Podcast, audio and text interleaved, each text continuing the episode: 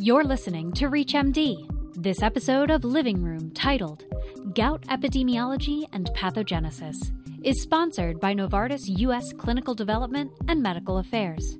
The speakers have been compensated for their time. This program is intended for healthcare professionals. Here's your host, Dr. Jason Liebowitz. Gout has been around for centuries, but we have just recently begun to understand its pathogenesis. With the prevalence of gout on the rise, what can we learn about its epidemiology and its causes? This is ReachMD, and I'm Dr. Jason Liebowitz. Joining me to discuss the epidemiology and pathogenesis of gout is Dr. Sara Tedeschi. Dr. Tedeschi is an assistant professor of medicine at Harvard Medical School and associate physician at Brigham and Women's Hospital. She also serves on the American College of Rheumatology Committee on Quality of Care. Dr. Tedeschi, thanks for joining us. It's a pleasure to be here. Let's begin with some background. Dr. Tedeschi, what is the epidemiology of gout in the United States and how does it compare to the rest of the world?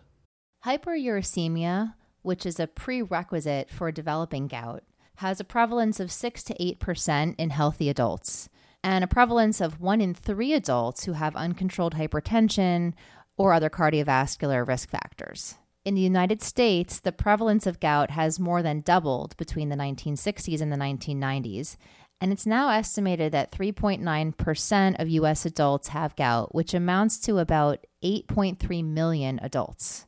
Gout is more common in men than women, from a ratio of about 3 to 1 and up to 10 to 1. Gout incidence and prevalence increase with older age, and gout prevalence is also increasing worldwide, especially in racial minorities in the United States, in the New Zealand Maori, in Han Chinese, and in some ethnic groups in Asia who have a higher prevalence of gout. Can you give us a sense of our current understanding of the pathogenesis of gout, especially as it pertains to disease flares? Sure. Gout is caused by inflammatory responses to the deposition of monosodium urate, or MSU for short, monosodium urate crystals, which form in the presence of increased serum urate concentrations.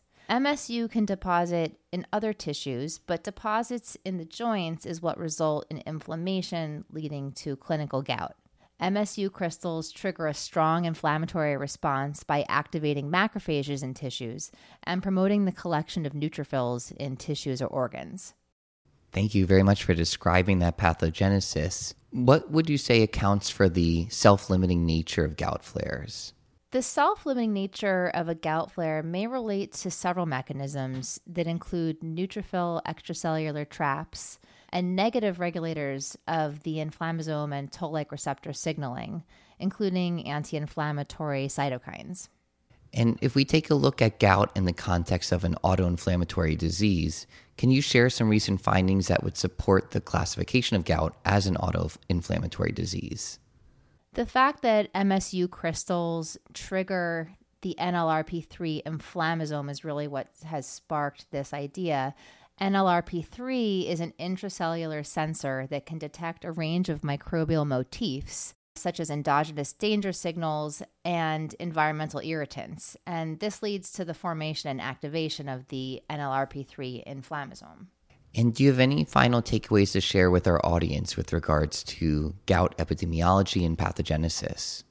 There's still a lot we don't know about gout, such as the relationship between gout and the increased risk of having adverse cardiovascular outcomes. It's still unclear whether it's gout itself or hyperuricemia or inflammation resulting from gout that results in the increased risk of heart disease.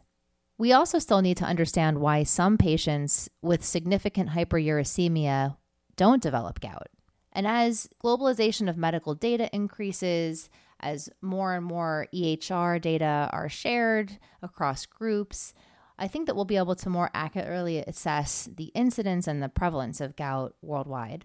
I think also that eh, our increased understanding of genetics and epigenetics of gout will continue to shed light on mechanisms that are at play in this disease. There have been lots of advances in genetic findings in the past five to 10 years, but most of these findings don't currently change the management of patients. And I think finally that our continued deeper understanding of the pathophysiology of gout will help us to develop additional treatments that we can help our patients with. Wonderful. Thank you so much for your discussion of this interesting and evolving field. I want to thank my guests for helping us better understand the epidemiology and pathogenesis of gout. Dr. Tedeschi, it was a great pleasure speaking with you today. It's been great to be here. This industry podcast was sponsored by Novartis U.S. Clinical Development and Medical Affairs. If you missed any part of this discussion, or to find others in this series, visit reachmd.com slash living room. This is ReachMD. Be part of the knowledge.